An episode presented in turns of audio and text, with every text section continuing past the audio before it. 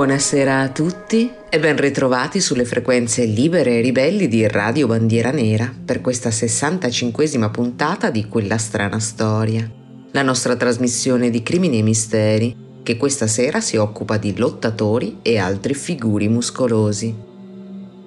Io sono Alita e le storie che ho scelto di raccontarvi questa sera spaziano dalle passerelle delle gare di bodybuilding ai ring teatrali del wrestling fino alle celebri gabbie dove gli atleti di MMA, la disciplina di arti marziali miste, si fronteggiano in combattimenti se non all'ultimo sangue, quantomeno spesso con una notevole quantità di sangue. E allora, perché non cominciare subito proprio da uno di questi ultimi? Nel 2010 Jared Wyatt aveva 29 anni e praticava MMA da diverso tempo, sebbene avesse preso parte solo a due incontri professionisti nel campionato statunitense, che aveva vinto con un risultato sorprendentemente buono. Al tempo viveva a Requa, un villaggio sulla riva nord del fiume Klamath, nella California settentrionale. Il suo compagno negli allenamenti, e cioè quello che viene abitualmente chiamato lo sparring partner, si chiamava Taylor Powell ed era un ragazzo popolare tra gli amici e ben voluto da tutti nella cittadina, ma anche un esperto surfista nonostante avesse solo 21 anni. Anzi, mancavano solo 10 giorni al suo 22 compleanno, quando la sera del 20 marzo 2010 Jared e la sua ex ragazza, Billy Joe Bailey, si incontrarono al bar del paese vicino e dopo aver bevuto qualcosa insieme decisero di andare a casa di Jared dove diedero appuntamento anche a Taylor, che conoscevano bene entrambi e che si presentò a sua volta con Justin Davis, un ragazzo che conoscevano appena, più un amico di amici. I quattro si accomodarono in casa e decisero di prendere un tè. Niente di strano, ma non era un tè qualsiasi. Era un tè ottenuto dall'infusione di funghetti allucinogeni. Come potete immaginare, le cose non andarono benissimo. A un certo punto, di fatti, Justin espresse il desiderio di tornare a casa propria, ma Jared glielo impedì perché in quel momento di, chiamiamola momentanea, confusione mentale dovuta alle droghe, era certo dell'imminente arrivo di una gigantesca onda che avrebbe ucciso chiunque si fosse trovato all'esterno delle mura casalinghe. Justin non colse però il pericolo tsunami e uscì dall'appartamento. In un ultimo disperato tentativo di convincere il suo nuovo amico a restare, Jared gli saltò sul tettuccio dell'auto mentre questa era già in movimento, ma sorprendentemente Justin non rimase convinto dal gesto e decise ugualmente di andarsene. Jared rientrò così deluso e irrequieto al proprio domicilio, soprattutto irrequieto. Per cercare di calmarlo, il suo amico Taylor lo immobilizzò a terra e gli disse L'onda non può essere fermata. Il mondo finirà, non c'è niente da fare. Stai tranquillo. Lo scambio proseguì in maniera altrettanto logica. Gerard infatti rispose E allora passami la mia cazzo di chitarra. Al che Taylor, più aggressivo del solito, rispose con un perfettamente coerente Ma vuoi proprio morire? Vuoi morire, eh? Vuoi morire? Se possibile, qui le cose si fecero più bizzarre ancora. I due cominciarono a lottare in cucina, poi si fermarono per parlare un po' di surf. Poi dalla cucina arrivarono suoni come di effusioni erotiche. Poi i due ricominciarono a picchiarsi. Attenzione, questo è il racconto di Billy Joe, che aveva a sua volta bevuto una tazza bella grande di tè lisergico. La giovane sostenne infine di aver udito un rumore di vetri provenire dalla cucina e per questo di essersi rifugiata in camera da letto. A questo punto, sempre secondo le parole della ragazza e del padrone di casa, ebbe luogo un'epica battaglia tra il diavolo e Dio, o almeno tra quello che Jared credeva essere il diavolo, e cioè Taylor, e se stesso, che presumiamo dunque impersonasse con una certa modestia niente meno che il creatore. Con clemenza divina non si limitò a battere il demonio, ma gli cavò gli occhi, gli strappò via la pelle dal volto, poi la lingua e infine il cuore ancora pulsante, prima di gettare il tutto nella stufa a legna per assicurarsi che il maligno non potesse fare ritorno. Qualche tempo dopo, Billy Joe si affacciò in salotto, ma dopo aver visto il cadavere di Taylor sul divano e Gerald accucciato sul pavimento e coperto di sangue, tornò saggiamente in camera. Poco dopo fu Justin a presentarsi nuovamente a casa degli amici, perché aveva dimenticato lì il suo cane, e anche egli trovò Jared sporco di sangue. L'aggiunta della visione di un bulbo oculare a terra gli suggerì di correre via e contattare la polizia. All'arrivo delle forze dell'ordine, Jared confessò immediatamente il crimine commesso, chiedendo Ma è venuta la polizia o Dio a salvarmi? Ma a parte questa curiosa domanda, diversi agenti, tra cui l'ufficiale in capo, dichiararono che fosse Billy Joe che venne trovata al piano superiore con il cane di Justin e non vi preoccupate, entrambi erano in ottima salute. Ma insomma, che fosse Billy Joe a essere in preda alle allucinazioni, non Jared, che appariva decisamente sobrio. L'avvocato del lottatore, in seguito, cercò di alleggerire la posizione del suo cliente affermando che avesse agito durante un episodio psicotico temporaneo e indotto dall'uso dei funghi allucinogeni.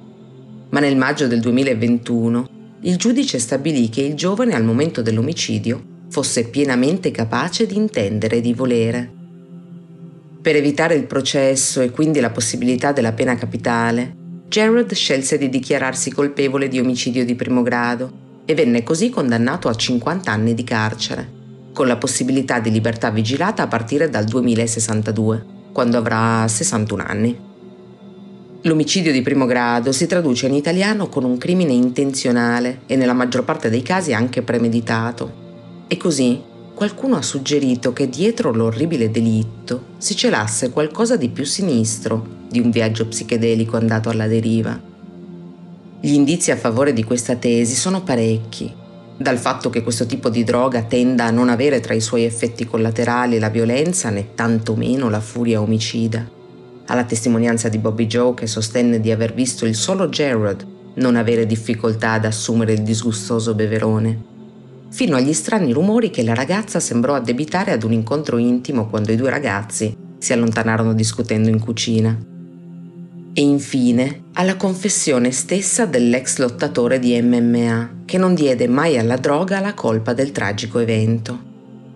Si era forse trattato di uno strano triangolo amoroso, Gerald aveva davvero preso i funghetti o li aveva solo offerti agli altri? Perché? Non si sa. Con l'assunzione di colpa di Gerald Wyatt, ogni indagine in merito è stata chiusa e quindi queste resteranno solo speculazioni. La nostra prima pausa musicale arriva dal 1984. Questi sono i britannici Duran Duran con la loro Wild Boys.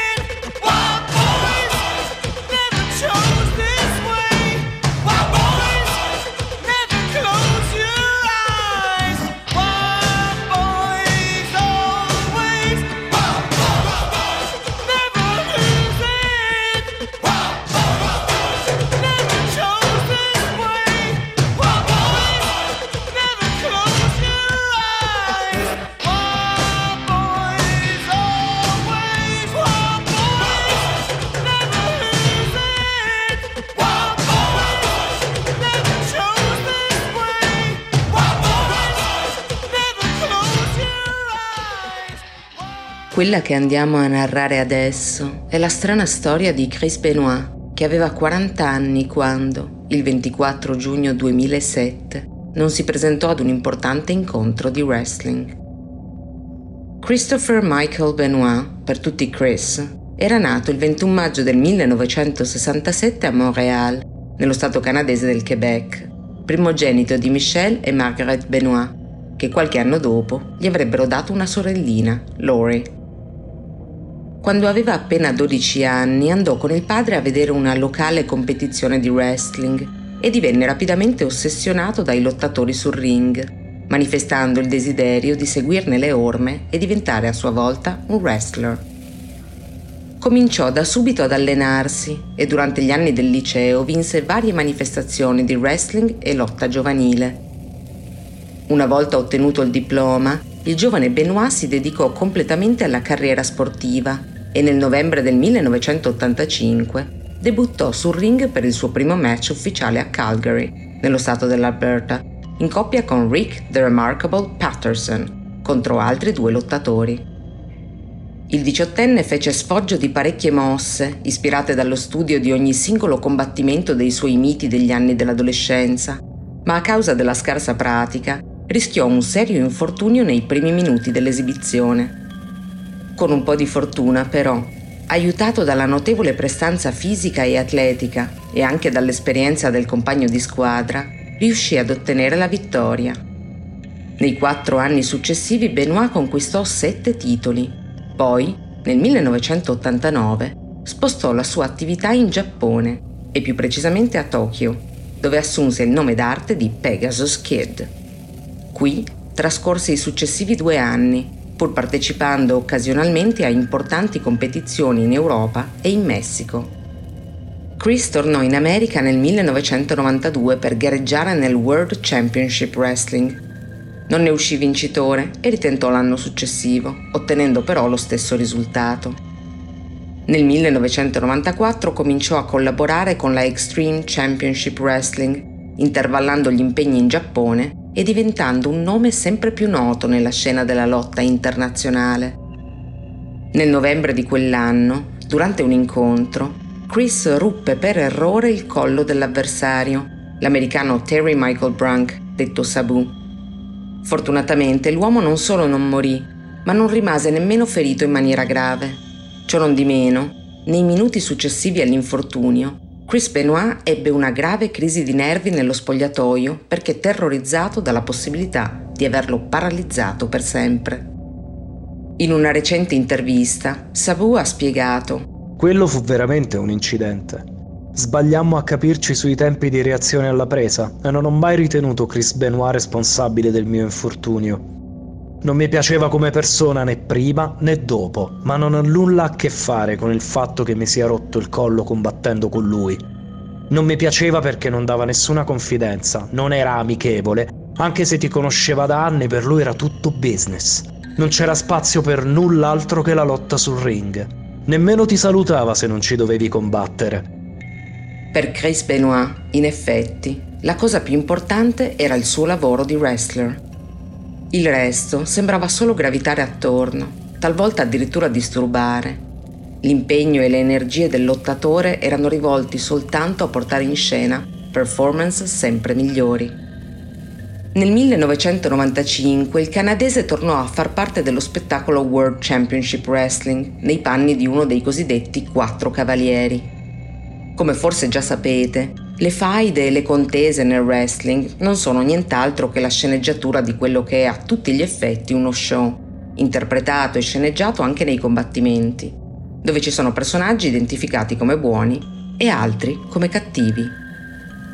Senza nulla togliere alle grandi capacità tecniche dei contendenti, comunque, a meno di incidenti come quello a cui abbiamo accennato prima, gli atleti coinvolti non rischiano di farsi davvero male è come se fossero stuntman della lotta e sono considerati fondamentalmente degli attori. All'interno di questa dinamica rientrano anche le presunte ostilità e rivalità, che servono solo ad alimentare una sorta di tensione e a creare visibilità attorno agli incontri. Una tra le contese più famose della WCW era quella tra Kevin Sullivan e Brian Pillman, compagno di Chris Benoit nei Quattro Cavalieri. Ma quando Pillman lasciò la WCW per unirsi a un'altra agenzia, fu Chris a prendere il suo posto nella finta faida, la cui sceneggiatura prevedeva che il canadese avesse una relazione segreta con la moglie di Sullivan, l'allora 31enne Nancy Toffaloni. La donna era agente di diversi wrestler e a sua volta attiva sui ring dei circuiti femminili con il nome d'arte decisamente poco fantasioso di Woman. Nella vita reale, Chris era sposato con una giovane di nome Martina. Nel 1993 la coppia aveva avuto un figlio, David, e per l'inizio del 1997 era prevista la nascita di Megan, la loro secondogenita. Purtroppo per la famigliola, la relazione di scena tra Chris e Nancy prese però una piega ben lontana dalla finzione. Incoraggiati da Sullivan stesso e dagli autori a farsi vedere in pubblico mano nella mano e a scambiarsi abbracci e baci davanti alle telecamere, i due finirono per avviare una vera storia e nel novembre del 1996 la ufficializzarono. Nancy divorziò l'anno successivo e Martina tornò a vivere in Quebec con i due figli di Benoit. Nel luglio del 1997 venne organizzato il match di addio alle scene di Kevin Sullivan, che come potete immaginare ebbe come ultimo avversario proprio l'acerrimo nemico e l'incontro si concluse con la vittoria di Sullivan. Il 25 febbraio del 2000 Nancy diede alla luce il figlio di Chris Benoit, Daniel, e la coppia convolò a nozze nel novembre dello stesso anno. Purtroppo, il piccolo nacque affetto da una grave disabilità mentale Sebbene i particolari non siano mai stati rivelati, si ritiene che si trattasse di una forma di autismo. La malattia del bambino fu un grande oggetto di discussione tra i coniugi Benoit. Nancy riteneva necessario che Chris passasse più tempo con il figlio, ma il wrestler, troppo impegnato nella sua carriera, non aveva nessuna intenzione di distrarsi, nemmeno per aiutare il piccolo Daniel. Ormai stufa della situazione, nel 2003 la donna manifestò la sua intenzione di divorziare dal campione, oltre a chiedere un ordine restrittivo nei suoi confronti. Alla polizia, di fatti, spiegò. Ogni volta che litighiamo perde la pazienza e distrugge mezza casa. Ma l'ultima volta, oltre ad aver rotto i mobili e altri oggetti, ha minacciato di picchiarmi. E ritengo di avere buone ragioni di essere preoccupata per me e per mio figlio. Tre mesi dopo, tuttavia, Nancy ritirò sia la denuncia che la richiesta di divorzio, una pratica sfortunatamente tutt'altro che rara nell'ambito degli abusi domestici e ancora più comune nel caso ci siano bambini piccoli, quando subentra la folle speranza di riuscire a tenere la famiglia unita. Negli anni seguenti, ad ogni modo, le cose tra i due sembrarono migliorare. Di pari passo la carriera di Chris avanzò inesorabilmente evento dopo evento fino all'incoronazione come campione del mondo nel marzo del 2004. Chris perse il titolo nell'agosto dello stesso anno, ma riuscì nell'impresa di vincere da solo la più importante gara di tag team, ovvero un incontro dove ci si affronta due contro due, perché abbandonato nel frattempo dal proprio compagno di squadra. Tra i suoi avversari sul ring c'era anche qualcuno che era riuscito a diventare suo amico, qualcuno con cui il freddo e distante Chris Benoit aveva instaurato un profondo legame di amicizia. Il wrestler in questione era Eddie Guerrero, anch'egli classe 1967, di origini messicane.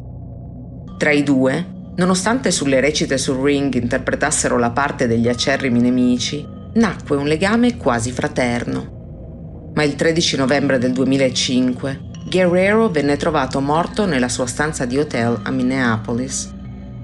Più di una testata giornalistica insinuò senza alcuna prova che il lottatore fosse deceduto in seguito a un non meglio specificato cocktail di alcol, anabolizzanti e droga.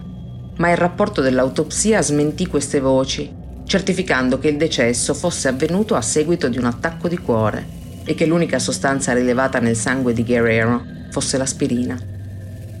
Durante il tributo all'atleta 38enne che la federazione del wrestling tenne qualche giorno dopo, Chris Benoit apparve molto differente da come si era sempre mostrato. Scoppiò in lacrime e pianse ricordando l'amico e ringraziandolo, e con il suo sincero e profondo cordoglio commosse tutti i presenti.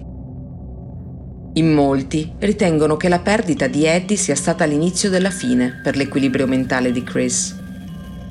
Quell'anno Benoit non aveva riportato vittorie importanti e aveva anche perso il titolo di campione del mondo. Subito dopo il grande lutto era comunque dovuto tornare al lavoro in un'industria, quella del wrestling, che non concede riposo né al corpo né alla mente. Per aggiungere difficoltà a una situazione già di per sé dolorosa, il suo nuovo ruolo prevedeva che fingesse di essere in lotta con la moglie e il nipote di Guerrero, entrambi wrestler a loro volta, ai quali era molto legato nella vita lontana dalle telecamere Nonostante si trattasse dell'ennesima recita, possiamo immaginare che per lui non sia stato un compito facile da portare avanti. L'11 giugno del 2007 Chris venne spostato in una diversa lega di wrestling e non pochi appassionati videro in questa decisione una sorta di demansionamento.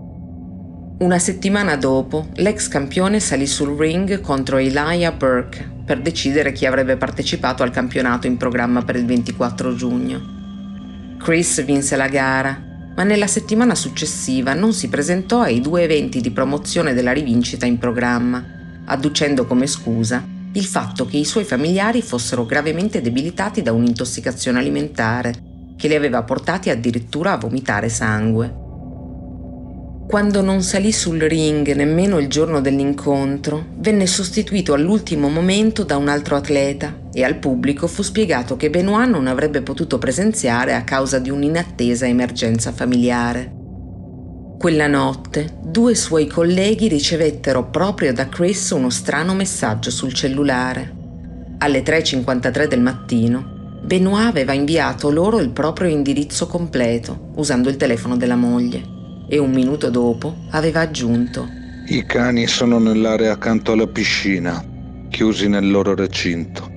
La porta laterale del garage è aperta. Aveva mandato gli stessi identici messaggi più tardi ad altri tre colleghi e infine, alle cinque e mezza del mattino, a un ultimo numero, quello di Chavo Guerrero, il nipote del suo defunto amico Eddie. Alle 14.30 del 25 giugno, una pattuglia della polizia si presentò a casa Benoit per sincerarsi delle condizioni della famiglia, dopo aver ricevuto diverse segnalazioni dai colleghi di Chris. Ciò che trovarono una volta entrati furono i cadaveri di Chris Benoit, del piccolo Daniel e di Nancy. La prima a morire, la sera del 22 giugno, era stata proprio la donna, che venne trovata legata al letto, strangolata e con un asciugamano sporco di sangue sotto il capo. Secondo la ricostruzione della tragedia, la mattina successiva, dopo aver fatto prendere al figlioletto di sette anni un grosso quantitativo di Xanax, in modo da indurgli una grande sonnolenza e una successiva perdita di coscienza, il quarantenne wrestler aveva stretto le mani anche attorno al collo del bambino, fino ad ucciderlo. Accanto al corpo del piccolo, come a quello della moglie, venne trovata una Bibbia. La sera successiva, il 24 giugno, quando avrebbe dovuto presentarsi all'arena per gareggiare, Chris aveva preso una corda e si era impiccato nella sala pesi dove si allenava in casa. Non venne trovata nessuna nota di suicidio, ma pochi giorni dopo la sua ex moglie ricevette una Bibbia che lui le aveva inviato.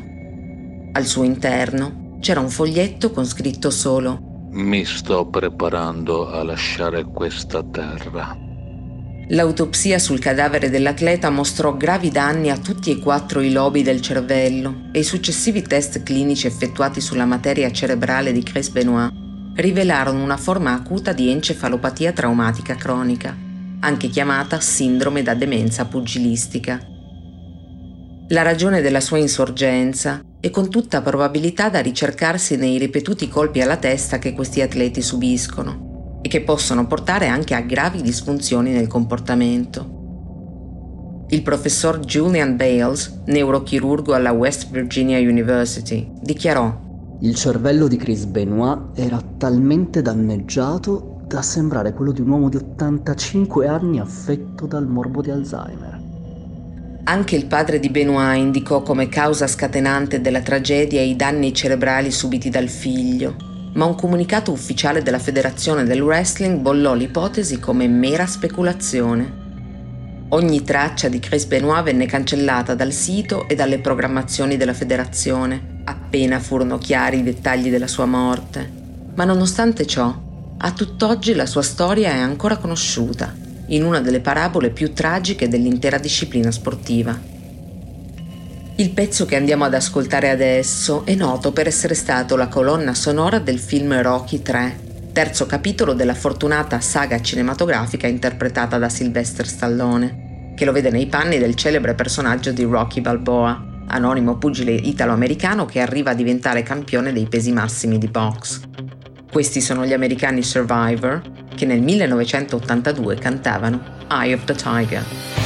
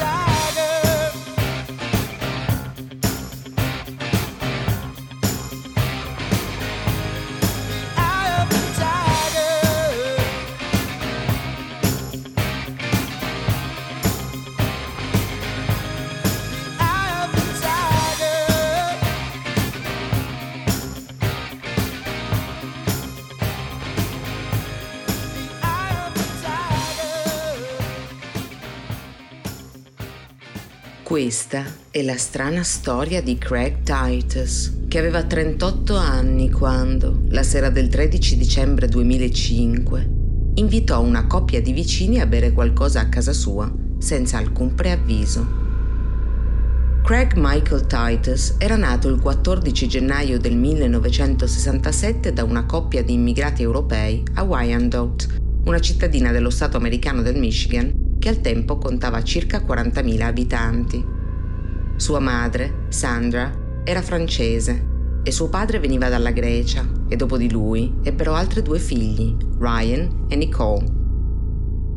Durante gli anni delle superiori, il giovane Craig si dedicò alla lotta per un breve periodo, dopo aver abbandonato il football perché ritenuto di corporatura troppo esile in confronto ai suoi compagni, ma ben presto si indirizzò verso il bodybuilding e nel 1988, a soli 21 anni, con il suo 1,76 m per 83 kg, di cui la gran parte di muscoli, vinse il campionato nazionale del Texas nella categoria dei pesi medi. Da lì in avanti la sua carriera procedette spedita sui binari del successo. Collezionò un titolo dopo l'altro nonostante uno stop forzato di 21 mesi nel 1995, quando venne arrestato per possesso di stupefacenti destinati allo spaccio e accusato di fare uso di steroidi. A questa seconda accusa, Craig rispose quasi stupito. Ehi, non penserete mica che si possa diventare così grossi senza passare per gli anabolizzanti? Se lo pensate siete pazzi. Alla fine degli anni 90, una volta ripresa l'attività sportiva, fece l'incontro della vita. Durante una competizione di fatti, conobbe quella che da subito definì la donna dei suoi sogni, Kelly Ryan. Kelly era nata il 10 luglio del 1972 a Minneapolis, capitale del Minnesota ma era cresciuta a Greenville, una cittadina del South Carolina, dove aveva iniziato la sua carriera sportiva come ginnasta sotto l'egida di Bela Caroli, un allenatore di fama internazionale. Dopo le superiori si iscrisse all'università, dove fu incoronata capitano sia della squadra di ballo che di quella delle cheerleader. E fu proprio durante un'audizione per entrare nel corpo di danza delle cheerleaders dei Los Angeles Lakers, la celebre squadra di basket, che si imbatté nella pubblicità di una gara di fitness femminile. Era nato l'amore tra Kelly e il bodybuilding. Quello tra Kelly e Craig, come dicevamo, risale invece alla fine degli anni 90. Apparentemente la giovane rifiutò più volte le avance del campione a causa della sua cattiva reputazione, ma alla fine cedette al corteggiamento e i due si sposarono a Los Angeles nel luglio del 2000. Essendo due celebrità nel mondo del bodybuilding professionale, che passavano dalle copertine dei magazine del settore alle passerelle delle gare dove esponevano i loro corpi scolpiti, marito e moglie decisero di perseguire il successo a tutto tondo e diedero il via a una serie di collaborazioni con siti internet e riviste, pubblicizzando integratori alimentari e sostenendo marchi di abbigliamento sportivo e attrezzature per l'allenamento.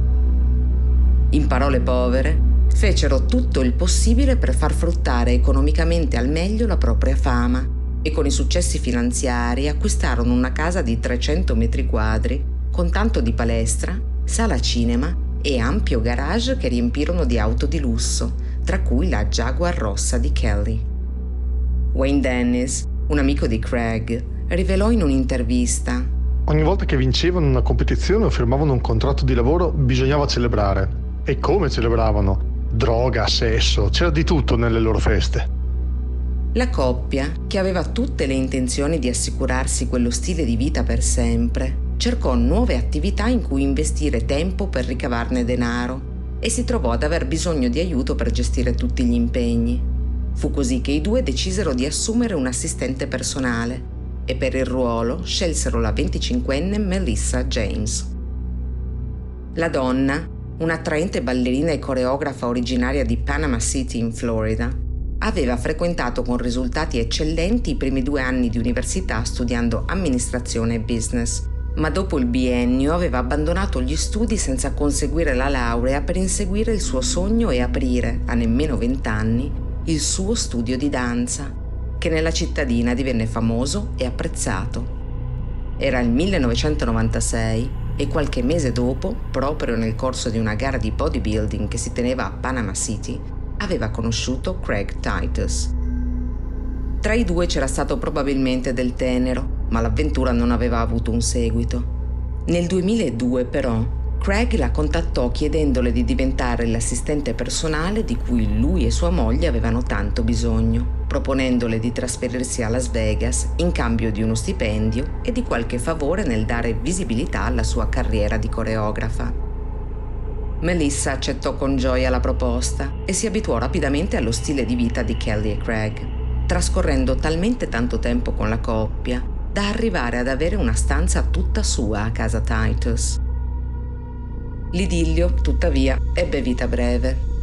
Craig non volle tradire la propria reputazione di donnaiolo e ben presto tentò un approccio diretto con la giovane, che però rifiutò. L'imbarazzo delle donne di casa divenne palpabile e nel 2003 Melissa decise di tornare in Florida, dove riprese il comando del suo studio di danza. Nei due anni successivi, però, la James incorse in alcuni guai con la legge dovuti all'emissione di assegni a vuoto e per una frode con carte di credito e nel 2005 dovette chiudere la sua attività. A quel punto fu lei a rivolgersi a Craig e Kelly. Spiegò di essere in difficoltà e chiese di avere un posto nella loro ultima impresa commerciale, e cioè l'apertura di un negozio di abbigliamento di fitness. I coniugi Titus accettarono di buon grado, ma come era facile immaginare, ben presto la dinamica problematica della convivenza si ripresentò. Ma questa volta la ex ballerina non si tirò indietro. Nelle prime ore del mattino del 14 dicembre del 2005, al 911 arrivò una richiesta di intervenire per spegnere un incendio nei pressi dell'autostrada che passa per la periferia di Las Vegas. Un camionista che era stato superato a tutta velocità da una Jaguar rossa seguita da un furgone grigio si era imbattuto pochi minuti dopo nel secondo veicolo che tornava indietro e poco più in là aveva notato un'auto in fiamme, contattando immediatamente il numero per le emergenze.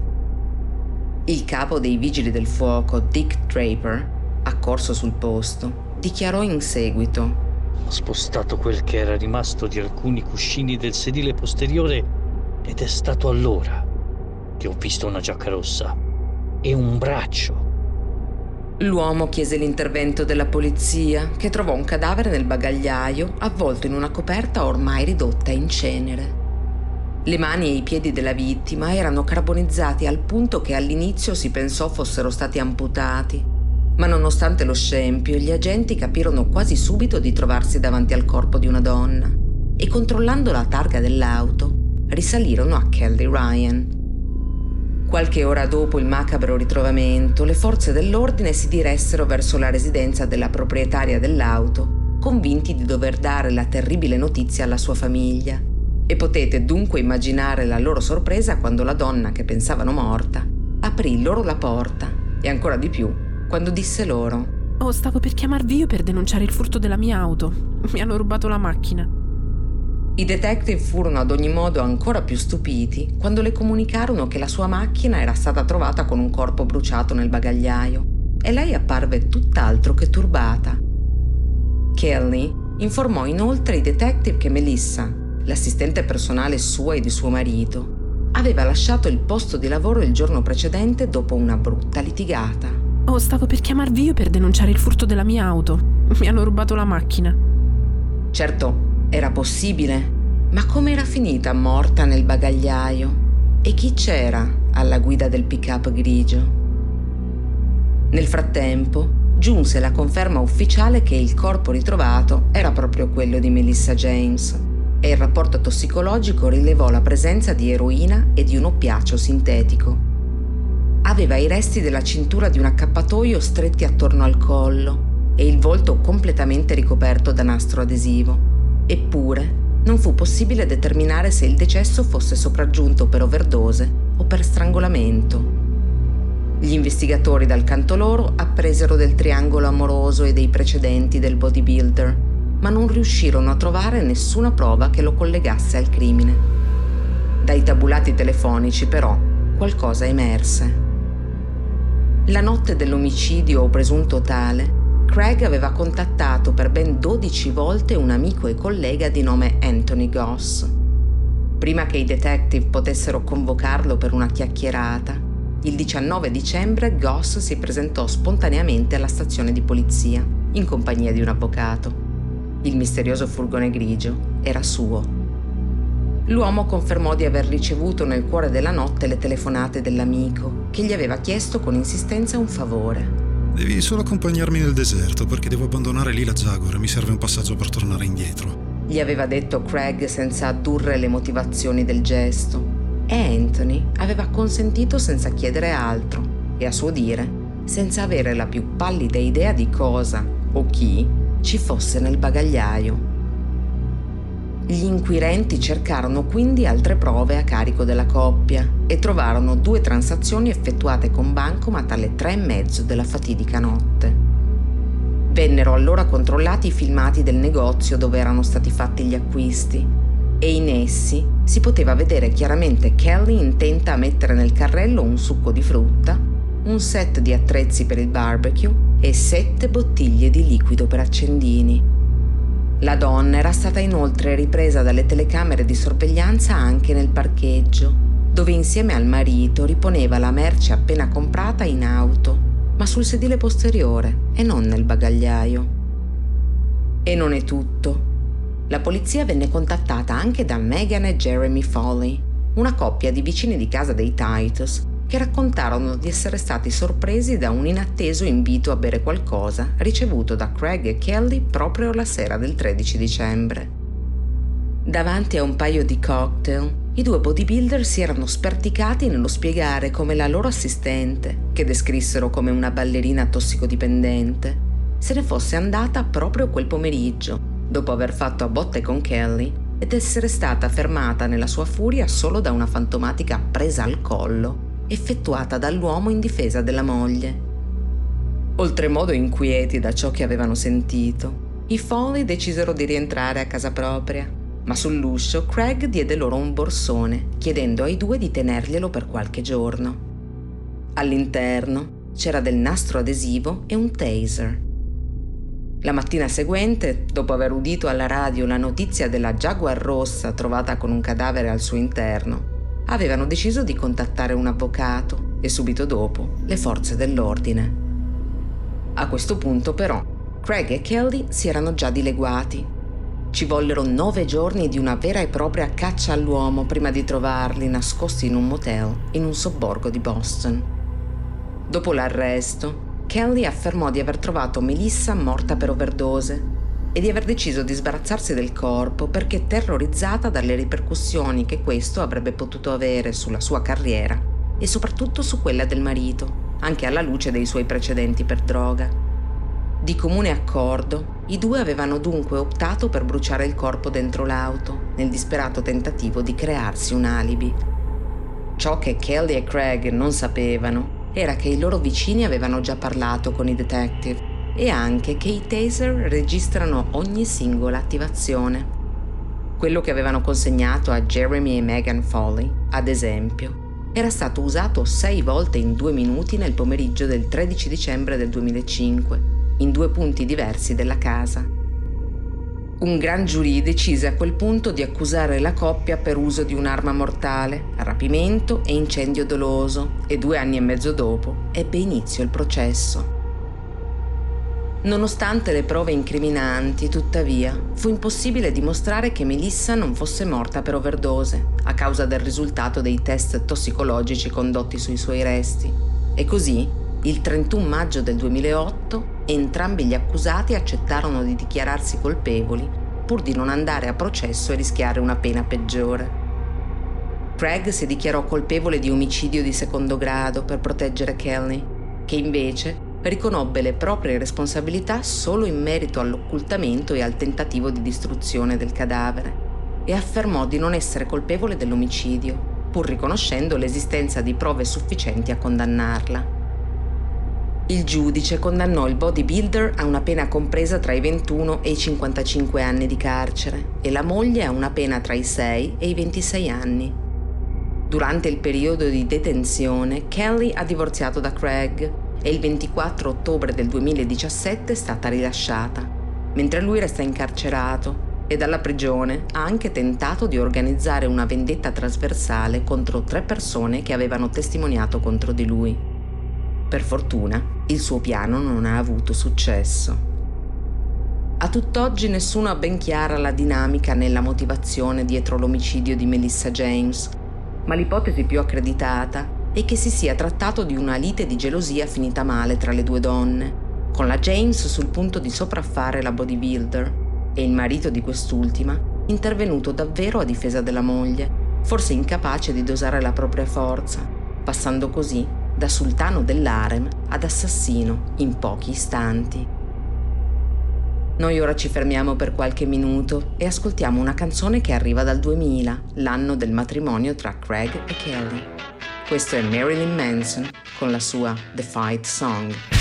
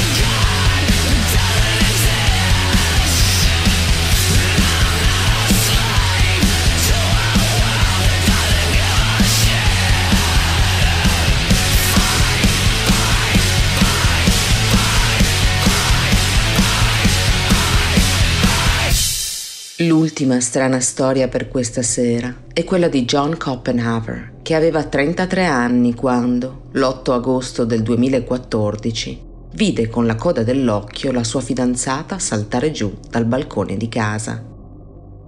Jonathan Paul Copenhaver, per tutti John, era nato il 30 novembre del 1981 a Simi Valley, un sobborgo di Los Angeles, in California.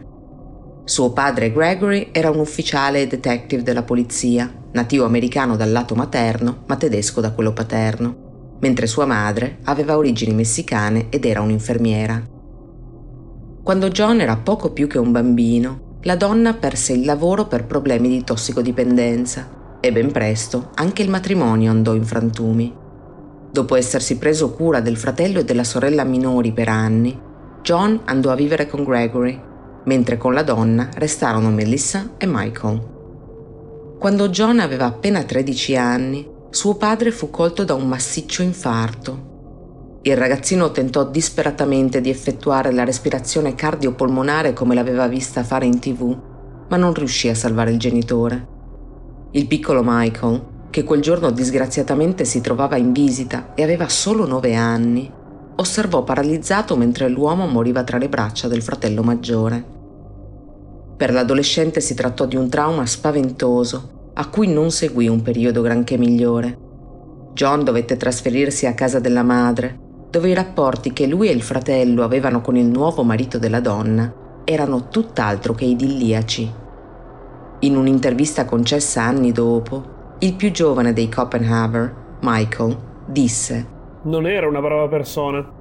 Una volta venuto a mancare mio padre, non fece nemmeno più finta che gliene fregasse qualcosa di noi.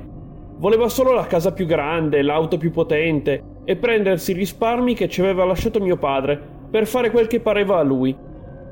La tesa situazione familiare si protrasse fino al 2000, quando John lasciò la casa per entrare al Military College di Charleston, in South Carolina, dove si iscrisse alla facoltà di biologia. Qui conseguì ottimi risultati nei primi due semestri, ma lasciò la facoltà all'inizio del 2002. I motivi non furono chiariti, ma in un'intervista dell'anno scorso al celebre conduttore Joe Rogan, John ha spiegato Ho quasi ammazzato di botte il mio patrigno, che non pagava più gli studi. La prima gara ufficiale di John nell'UFC, che è la più importante organizzazione nel campo delle MMA a livello globale, ebbe luogo il 29 febbraio del 2004, quando vinse contro Angel Santibanez per KO tecnico. Con il passare degli anni, però, oltre a collezionare una lunga sequela di incontri con molte vittorie e pochissime sconfitte, per John cominciarono i guai con la legge dovuti a scontri decisamente violenti avvenuti fuori dalla celebre gabbia delle arti marziali miste. Nel 2007, ad esempio, aggredì un uomo fuori dalla palestra dove si allenava e lo lasciò incosciente a terra. Lo stesso anno prese parte al reality show The Ultimate Fighter, una sorta di grande fratello mescolato con i combattimenti. Non vinse, ma divenne indubbiamente celebre, pur senza attirarsi le simpatie del pubblico, che votò per la sua eliminazione appena possibile. Nel 2008 cambiò il proprio nome all'anagrafe da Jonathan Copenhaver a un più sobrio War Machine, macchina da guerra, e pochi mesi dopo rivelò che avrebbe intrapreso anche un'altra carriera, oltre a quella sportiva, dichiarando Nella vita tutto quel che mi piace fare è mangiare, dormire, fare a botte e scopare. Mi pagano anche per fare due di queste. Direi che sto facendo la vita dei miei sogni. E in breve fece un trionfale ingresso nel mondo del porno. Nel novembre di quell'anno, circa due settimane dopo la sua prima volta da attore, la collega Brooke Haven lo invitò ad una festa a casa sua.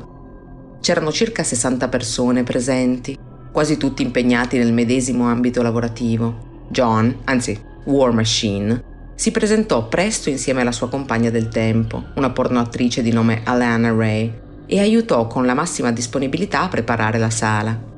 Purtroppo, nel tempo intercorso tra il suo arrivo e l'arrivo degli altri invitati, era già completamente ubriaco e a quel punto, geloso del fatto che la Ray aveva salutato a parer suo troppo affettuosamente un altro invitato, la schiaffeggiò, dando il via ad una rissa di proporzioni ragguardevoli. Si è trattato di un'incomprensione, dichiarò in seguito. So solo che a un certo punto tutti erano arrabbiati con me e io ho iniziato a colpire chiunque mi si avvicinasse. Ecco. Per quella incomprensione, War Machine non venne denunciato, ma nei tre anni successivi fu comunque arrestato e condannato per ben due volte. Una nel 2009 per aver picchiato una barista che aveva rifiutato di servirgli l'ennesimo drink, e una per aver malmenato un cliente abituale del locale gay dove lavorava come cameriere non molto vestito, diciamo. In quegli anni, ad ogni modo, prese parte a 12 pellicole erotiche, oltre a passare alla fine del 2011 ad un'altra organizzazione sportiva che organizza eventi di MMA, dal nome Bellator, ma non poté debuttare come previsto perché in prigione per l'aggressione del 2009. War Machine uscì dal carcere il 29 ottobre del 2012 e nonostante un totale di due anni in prigione, di cui gran parte trascorsi in isolamento, non sembrò aver imparato molto dalle proprie azioni. Il 17 gennaio 2013 aveva in programma il suo grande rientro nel mondo delle lotte nella gabbia, ma il suo avversario fu vittima di un precedente infortunio e così il 31enne dovette attendere il 19 giugno dello stesso anno per tornare sotto i riflettori Vinse il match per KO tecnico nel primo round. Due mesi prima, intanto, sul set di un film per adulti in cui recitava, per usare un termine forse un po' edulcorato, calcò le scene con l'allora 22enne Christy Mack, al secolo Christine McInday, nata il 9 maggio del 1991. Tra i due fu amore a prima vista, un amore passionale, bruciante, anche un po' troppo. La ragazza si tatuò la scritta proprietà di War Machine su una scapola, ma ciò non di meno, il lottatore non era affatto felice delle scelte lavorative della giovane e più di una volta le intimò di abbandonare l'industria della pornografia. Le discussioni ben presto passarono dalle urla agli abusi fisici e dopo aver perdonato al compagno numerose aggressioni violente, Christie decise di interrompere la relazione nel maggio del 2014. Il 7 agosto dello stesso anno, la ragazza e un suo amico molto intimo, diciamo, Thomas, andarono a mangiare fuori e fare acquisti. Si vedevano da circa due mesi e la loro relazione era quel che si definirebbe aperta. Per sua stessa ammissione, Christie frequentava al tempo sia Thomas che War Machine, che però sembrava non esserne al corrente. Quando rientrarono a casa guardarono un film e poi andarono a dormire, ma verso le due di notte War Machine utilizzò la sua chiave per entrare nell'appartamento della donna, teoricamente per farle una sorpresa regalandole l'anello di fidanzamento a cui Christie tanto anelava. Diciamo che lei non fu l'unica ad essere sorpresa. Quando Copenhaver trovò i due nello stesso letto, accese le luci gridando e saltò al collo dell'uomo cominciando a picchiarlo selvaggiamente. Dopo averlo quasi soffocato con una presa al collo, gli disse di andarsene, minacciando di ucciderlo se avesse contattato la polizia. E Thomas, coperto di sangue, raccolse i propri vestiti e batté rapidamente in ritirata, lasciando la donna alla furia del lottatore. Per discolparsi, in seguito testimoniò non mi passa assolutamente per la mente che avrebbe potuto farle del male.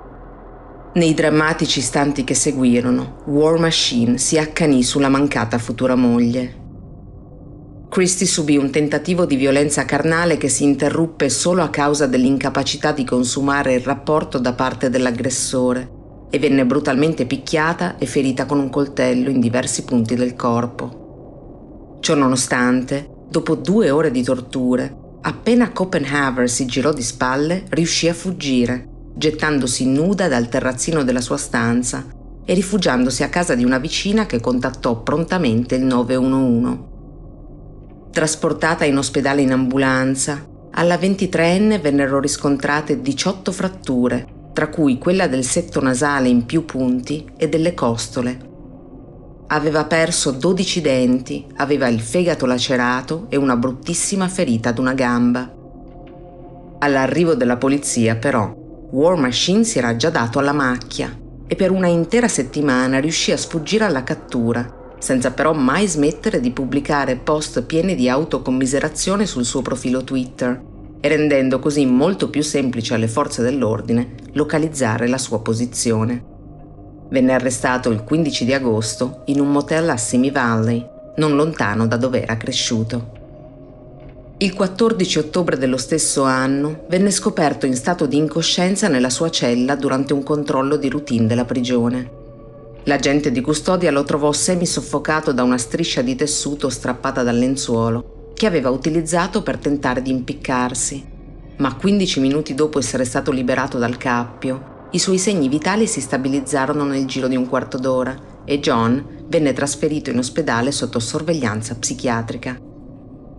In una lunga e accurata lettera di suicidio che venne trovata nella sua cella, fu possibile leggere un paio di citazioni del filosofo Friedrich Nietzsche, come la celebre In realtà ho riso spesso dei deboli che si credono buoni perché hanno gli artigli spuntati ma anche perle di narcisismo e autocommiserazione come Sono una brava persona con un cuore enorme, chiunque mi conosca sa che è così, specialmente Cristi. Non so cosa le sia successo, ma non starò fermo senza muovere un dito mentre la donna che amo sale sul banco dei testimoni per raccontare bugie sul mio conto, perché glielo dice quello stronzo del suo agente. Perché il magistrato vuole fregarmi e lei sta mettendo pressione, o perché... non lo so perché. Rivolgendosi alla propria ex fidanzata e vittima, inoltre, scrisse Se potessi tornare indietro, lascerei che fosse lui a picchiarmi, solo per vederti prendere le mie difese come hai fatto con lui. Forse lo avresti fatto smettere e mi ameresti ancora oggi. Forse poi mi sarei sdraiato sul letto e tu mi avresti abbracciato tutta la notte. Il processo, inizialmente previsto per settembre 2015, fu spostato due volte ed ebbe infine inizio a febbraio del 2017. Il 20 marzo dello stesso anno, John Copenhaver, o War Machine come preferite chiamarlo, è stato giudicato colpevole di 29 capi di imputazione e condannato al carcere a vita con possibilità di libertà condizionale dopo 36 anni di reclusione, quando avrà 70 anni. Il 20 giugno del 2018 l'ex lottatore ha dichiarato di essersi fidanzato con Ashley Farrington, una mamma single che aveva cominciato a scrivergli nell'ambito di un programma di amici di penna per i carcerati. I due si sono sposati il 9 agosto del 2019. L'ultima canzone per questa sera arriva dal 1990 ed era il pezzo scelto dal pugile Arturo Gatti, italiano ma naturalizzato canadese, per farsi accompagnare alla salita sul ring di pugilato durante i suoi dieci anni di carriera. Questi sono gli ACDC con Thunderstruck.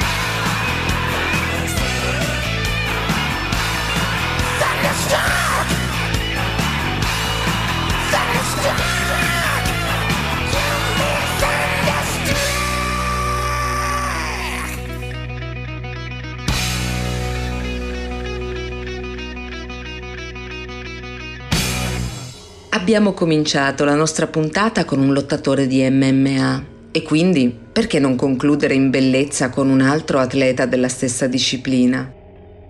Parliamo allora di Jason Nicholas Miller, nome d'arte Mayhem, che in italiano si può tradurre con caos o distruzione, ma anche con un più significativo lesioni permanenti. Classe 1980, l'americano specializzato in kickboxing, jiu-jitsu brasiliano e lotta libera non è mai stato considerato un top fighter, ovvero uno dei migliori lottatori in lizza nelle competizioni di arti marziali miste. Ma vanta foltissime schiere di tifosi ed è diventato noto anche grazie alla sua immagine costruita soprattutto sui suoi spettacolari ingressi sul ring. Oltre ad aver comunque ottenuto un'ottima visibilità come atleta, combattendo per titoli importanti dell'UFC, del WFA e della WEC, e riportando anche diverse spettacolari vittorie. Ma ciò per cui è forse ancora più conosciuto Miller è la sua costanza nel farsi arrestare, peraltro coprendo un pregevole spettro di reati. Dal 2011, anno precedente al suo ritiro dalle scene, è stato di fatti arrestato ogni anno. Cominciò con una denuncia per aggressione e sequestro di sua sorella il tutto avvenuto durante la festa di compleanno della donna. Nel 2012 si introdusse illegalmente in una chiesa protestante dove distrusse alcuni CD e libri al primo piano, aprendo poi un estintore con cui lasciò traccia del suo passaggio fino al secondo piano, dove la polizia lo ritrovò nudo e addormentato sul sofà. Venne condannato per effrazione e furto. Nel 2013 fu la volta di un fermo per violenza domestica nei confronti della sua compagna, un crimine più comune. Infatti, se ne rese responsabile due volte nello stesso mese. Nel 2014 passò cinque ore barricato in casa propria con uno SWAT team in giardino, pronto ad arrestarlo per l'ennesima violenza coniugale, mentre continuò a pubblicare aggiornamenti sul proprio profilo Twitter. Nel maggio del 2015 i dipendenti di un ristorante chiamarono le forze dell'ordine quando l'ex lottatore cominciò a distruggere sistematicamente tutti i bicchieri sui tavoli. Venne accusato di violenza, combattimento illegale e resistenza a pubblico ufficiale. Lo stesso anno, ma questa volta ad ottobre, alcuni vicini di casa di Miller contattarono il 911 per i rumori provenienti dalla residenza del 35enne accusato di disturbo della quiete pubblica, minacciò gli agenti che si recarono sul posto e lanciò contro di loro piastrelle, un estintore e un palo per pole dance. Furono necessari tre agenti e un taser per bloccarlo e portarlo in centrale. Nel 2016 inaugurò l'anno con un banale fermo per guida in stato di ebbrezza, a febbraio, a cui fecero seguito uno per furto e vandalismo in un negozio di tatuaggi a marzo e uno per rissa in un locale e per aver sputato contro la polizia a luglio. Una grande annata. Nel 2017 l'ennesima accusa di violenza domestica lo portò ad una condanna di 4 anni con pena sospesa. Così, nel 2018, aggiunse un altro arresto per atti vandalici. A causa dei numerosi precedenti, rischiava fino a 23 anni di carcere, ma se la cavò con poco più di un anno trascorso dietro le sbarre. Nel 2019 dichiarò pubblicamente di essere molto dispiaciuto dal proprio comportamento in un lungo post su Facebook, dove spiegò tra le altre cose Ho realizzato che le scelte che ho fatto negli ultimi anni non sono quelle giuste per il tipo di vita che voglio condurre e chiedo scusa. Qualcuno direbbe che è il caso che io cresca, io preferisco dire che è il caso che io mi evolva. E così, nel 2020, per recuperare l'anno di detenzione, la sua evoluzione lo portò a finire in manette due volte, una per furto in appartamento e una per il furto dell'auto di un conoscente, per cui venne condannato a un anno di prigione e due di libertà vigilata.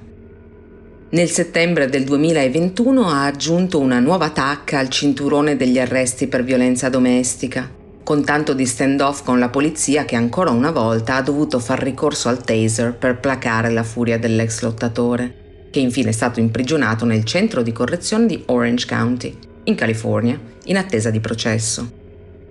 Nel frattempo si è aggiunta anche un'accusa di lesioni, perché un uomo con cui aveva fatto a botte qualche sera prima dell'ultimo arresto, e che inizialmente aveva deciso di non sporgere denuncia perché la serata si era conclusa a bere qualche birra insieme al proprio aggressore, aveva cambiato idea una volta passata la sbornia allegra, quando aveva scoperto di avere diverse costole fratturate. Al momento Jason Miller è ancora in carcere che aspetta che si apra il suo procedimento giudiziario, quindi temiamo che anche quest'anno non possa ottemperare ai suoi obblighi annuali di arresto, ma non smettiamo di sperare per il meglio. Cari ascoltatori, direi che non c'era maniera migliore per chiudere questa puntata tutta a crimini e combattenti.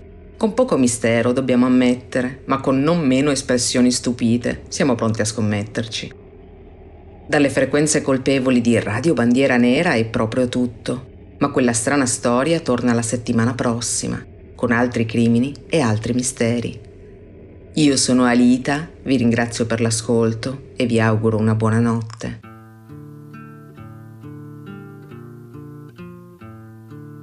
Tu no, tu no, tu no, tu non puoi andare via, tu non devi andare via, tu no, amore no, anche se ti ho fatto male, anche se ti ho esasperata, tu no, tu no, tu no, sono a tua disposizione per la vita e per il cuore, tu no,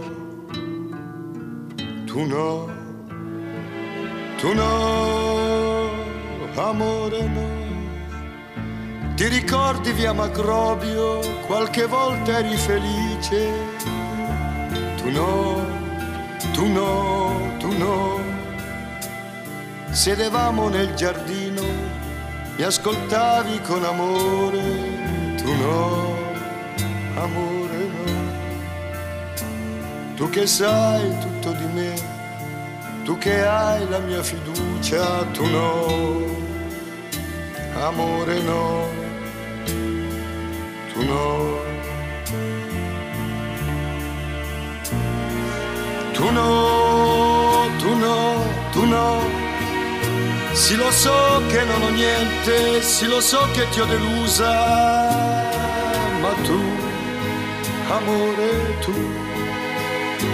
Hai amato i miei silenzi, hai capito i miei discorsi, tu no, tu no, tu no. I milioni di rinunce che ti ho fatto sopportare le ho pagate care. Tu no, amore no è difficile capirsi, è difficile aiutarsi. Lo so, è colpa mia. Io non ho mai fatto niente per condurre la tua vita, ma tu devi sapere. Io non so più come fare, non capisco questa vita. Tu no, amore no no. Tu no, aspetta, no, se non so farti felice, anche se continuo a bere, tu no, amore no.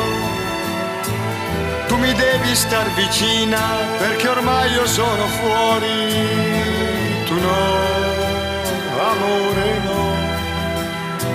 Qualche cosa te l'ho data, se mi guardi con quegli occhi tu no, tu no, tu no.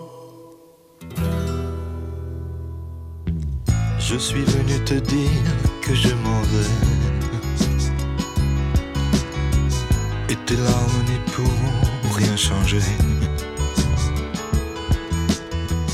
Comme d'ici bien Verlaine, au vent mauvais. Je suis venu te dire que je m'en vais. Tu te souviens des jours anciens et tu pleures. Tu suffoques, tu blémis à présent, qu'à sonner des adieux à jamais. je suis au regret de te dire que je m'en vais. Ouais, je t'aimais, oui, je suis venu te dire que je m'en vais. Tes sanglots longs ne pourront rien changer. Comme d'ici bien Verlaine, vent mauvais. Je suis venu te dire que je m'en vais. Tu te souviens des jours heureux et tu pleures. note du génie appelant que sonner l'heure des adieux à jamais.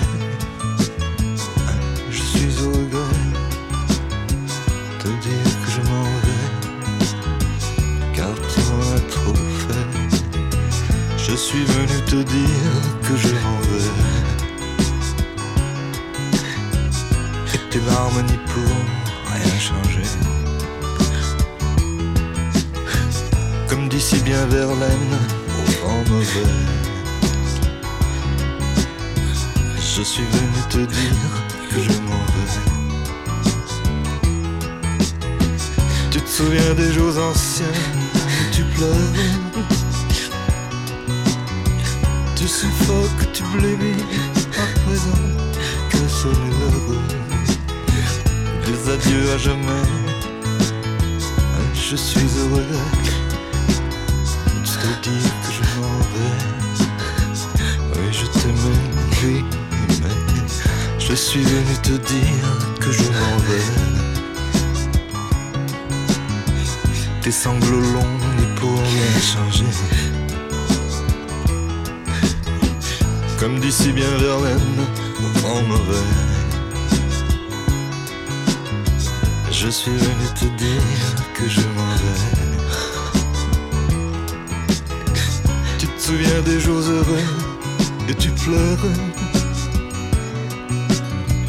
Tu sanglotes, tu gémis à présent, qu'à sonner l'heure des adieux à jamais?